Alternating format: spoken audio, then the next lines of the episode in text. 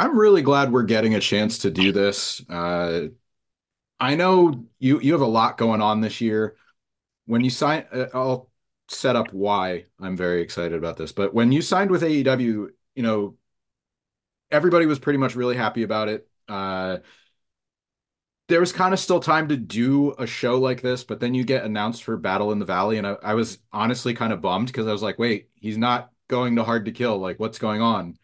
And then the Snake Eyes show gets announced. So I'm glad you're finally getting a chance to be in a TNA ring. You're still getting that chance.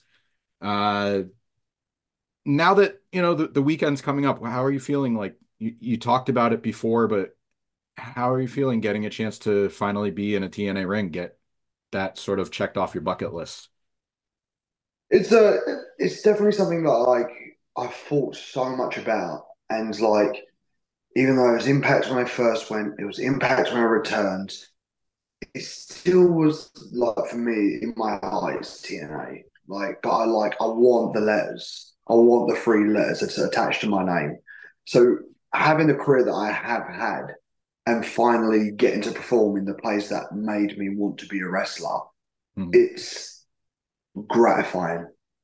Is there, and I know you said uh, when you first announced the AEW deal that uh, it, it kind of looked like you were going to start around Revolution, but there was I don't think there was a set date announced. Is there a chance that you could show up in TNA again? Like that, I know they have Orlando tapings coming up. No Surrender is going to be in New Orleans. That that all happens before Revolution. I believe this is probably going to be my last one. I like if, if I was to gamble on it because I never want to say never anymore because it just sometimes always pans out differently. Mm-hmm. But like right now, I'm going to say this will be my last appearance for TNA, my first and my only appearance for TNA. Are you treating it any differently than uh, you are with with the New Japan farewell because I know you you sort of made that more formal, and I know you spent eight years there. But are are you looking at it any differently because it's sort of a farewell to both, especially after you said one and only about TNA right now.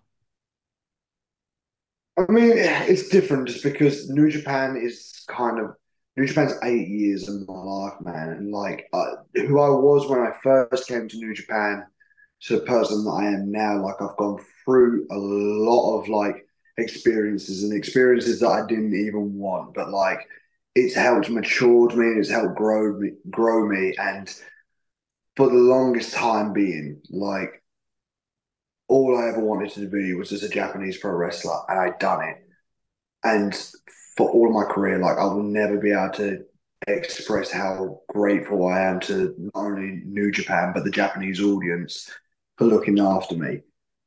Where I can remove it a little bit with TNA is this is more of just for me. This is something that's personal because it has given me the career that I have. TNA was the reason why I wanted to become a pro wrestler. I, I can literally sit here and tell you me and my friends were like all around. We weren't watching TNA. We were just channel flicking. And it just came up on our TV screens. We just couldn't believe what we were watching. Like it's game changer. All the game changers were a part of TNA wrestling. Like it, it's like my turn now to be a part of that. Like I changed the game numerous of times, but I want to do it under those three letters.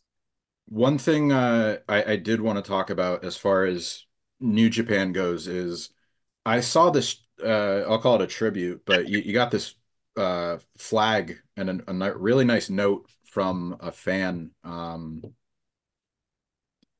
it, tribalism has been like a topic a lot, and that focuses on the negative side of wrestling. But it's really nice to see people ha- being happy for your su- success, and I mean it you specifically, but overall in 2023, you've seen a lot of other names going between promotions and it's really been overall a positive experience. Can you speak to uh, not only just seeing the positive side of wrestling fandom, but maybe what uh, domestic American audiences don't always understand or maybe don't always see from the from how Japanese uh, fans receive you? Uh, it's really difficult to explain because like I don't really know the American tribalism very well. Like I Mhm. haven't been involved in it too much. I think Yeah. because I've been and I've not really been heavily involved in that whole topic, but the times I have been there and I have seen it, um, it's it's not nice, and I think it does drag wrestling down. Like what I loved about this is just I don't know if anyone sees new backstage news from like New Japan or any Japanese company. I feel like that's obviously a main part of it, but like I, I don't think like in America you can't get away with it. I think it's it's all about gossip sometimes, but with New Japan, like of course there's gossip there, but it hardly ever gets out there. Mm. But for but for me, like this, I can't tell you what that flag meant, man. Like I, I don't want to talk about it because I will like burst into flipping tears. But it, it's just like I've gone through so much as a human being, like and experienced things that I didn't really want to experience, but I guess you just experience it because it's all part of growing up. Every time that I was like sad or scared or anything about my demeanor was off, Japan was always there to pick me up. And no matter what, like that was not only my work environment, like that was like my adult life, like before everybody's eyes. Like my entire adult life was in front of of Japanese audience members or on the internet. To grow up beside them all and to have the experiences that I've had, like I have won championships that I would never think I would ever win. I've had emotional moments. I've, I've lived in Japan, like I, I lived there for two years, like, and to go through the war of the pandemic for the fans that did stick around for New Japan when it was literally impossible to watch crowd Japanese wrestling, to go through that all together and to come out on the other side and to to for New Japan to be ready for this new generation to come through. It was like it's it's like an, a pleasure, man. Like it was an actual honor to be in that locker room, uh, to be in front of that audience, and to like become a man in front of all these people. Like I cannot express that enough. My gratitude towards everybody is, ah, man. I, I don't know word. My gratitude is this. Um, Mhm. you can't put a number on it.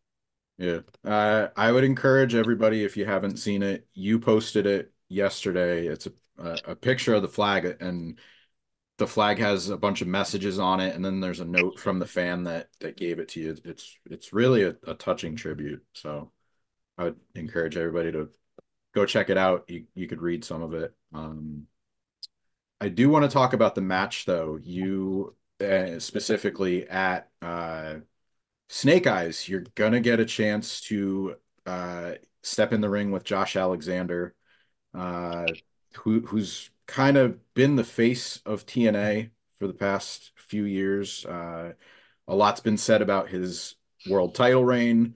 Uh, it, it seems like everybody wants a shot at him when whether it's coming into the company or you see all these, uh, for lack of a better term, forbidden door matches, but. Uh, what are you looking forward to about getting uh, the match with Josh? At, at, you know, especially with being your your one and only quote unquote TNA appearance. My whole thing is, is um, like you just said, Josh Alexander is the face of TNA, and that's great, right? Being the face of something is great, but what you want to be is the world beater. Like everybody in every company has a guy that they can say can beat the world. Like WWE, you got Roman. With AEW, you had Kenny Omega. Uh, with New Japan, you can even say it's me, right? We need TNA. We need the guy that we can say, all right, you're our world beater. You're the guy that we want to go against the re- the best wrestlers in the world and know that you're going to represent us. So going forward, man, like I am the world beater. I've gone everywhere and beaten every single person that they put in front of me. Mhm. This is it, like one shot. Like the the entire landscape of TNA going forward lies on your shoulders. You have 60 minutes on the clock. You you've got to put away the best wrestler in the world today. Can you do it? That's the biggest question. And like, and that's why people need to be excited Mm. because this is Josh's one and only shot to say that I can be the best wrestler in the world, and I can put TNA on my back with all the momentum it has and carry it further. And I don't know if some people might not realize this, but uh, you already have a win over him that went down last year. How do you how do you sort of uh, step it up? Uh, not only, you know, you just pointed out it's his only chance to get that win back over you, but how do you sort of raise the stakes for yourself uh, as far as an in-ring perspective? Well, I mean, listen, I can't be going into a company with a, a bad loss record right, right now. I mean, I always enter the year with a little bit of like a slow start to get out of the blocks. But I need to be starting a new company and I need momentum with me. So I'm not willing to put myself down a peg. I'm not going to be laying down for anybody. If you want to be the world beater, you take it from me. Like, but as far as I'm concerned, this is business for me. Mhm. As as emotional as TNA is going to be with my name underneath it, the moment the bell rings, every single bit of emotion goes out of me, and this is a pure assassin job. Mhm. I have a couple more questions for you. The first one, I I do a watch list feature where I try to get match picks. And I was gonna ask you, is there a match that uh you would maybe point to or show US fans what they what they've sort of been missing if they haven't followed your career over in Japan? And I, I preface this by saying like I know you have a little bit of exposure, different indies, TNA, Impact, AEW, but if they haven't been watching you on a regular basis in Japan, is there one match that you'd sit and just be like, here's what you're gonna get, or here's maybe a preview of what you're gonna get? Uh, I like in Japan wise, like you've got two. You've got the me and Kenny Omega match from the start for Wrestle Kingdom 17. You either look at that or you look at the end of the year where I face Shota Umino, who is like the next guy for New Japan, like the guy that they're probably going to put a lot of their stock behind, as well as uh, Tsuji Uemura. Uh, but like Shota for me, like in that match, I think is a perfect example of what I would show if you were trying to explain who Will Ospreay was. Okay. And then final question. I know you kind of touched on this, uh, sort of about how Assassin's Creed has played a really important role in your life. So, is there a game you would pick as a good intro to the series if you want to like bring fans in and see what, you know, the series is all about? Yeah, I would I would go for Assassin's Creed Revelations just because then I think you can already get an idea of who Ezio is and then the backstory behind of uh, the assassins from there. So I think that would be my if you was gonna go like, okay, what game do I need to play first to hook me? I would be like that one. All right. Uh, TNA Snake Eyes is coming up. You'll you'll be able to see Will against Josh Alexander, and then uh, you you have a big weekend. Uh, not to understate it, but uh, you're going to be at Battle in the Valley too, uh, facing Okada. Uh, thanks for your time and uh, best of luck not only this weekend but moving forward in your career. I appreciate this. Appreciate it, my man. God bless you.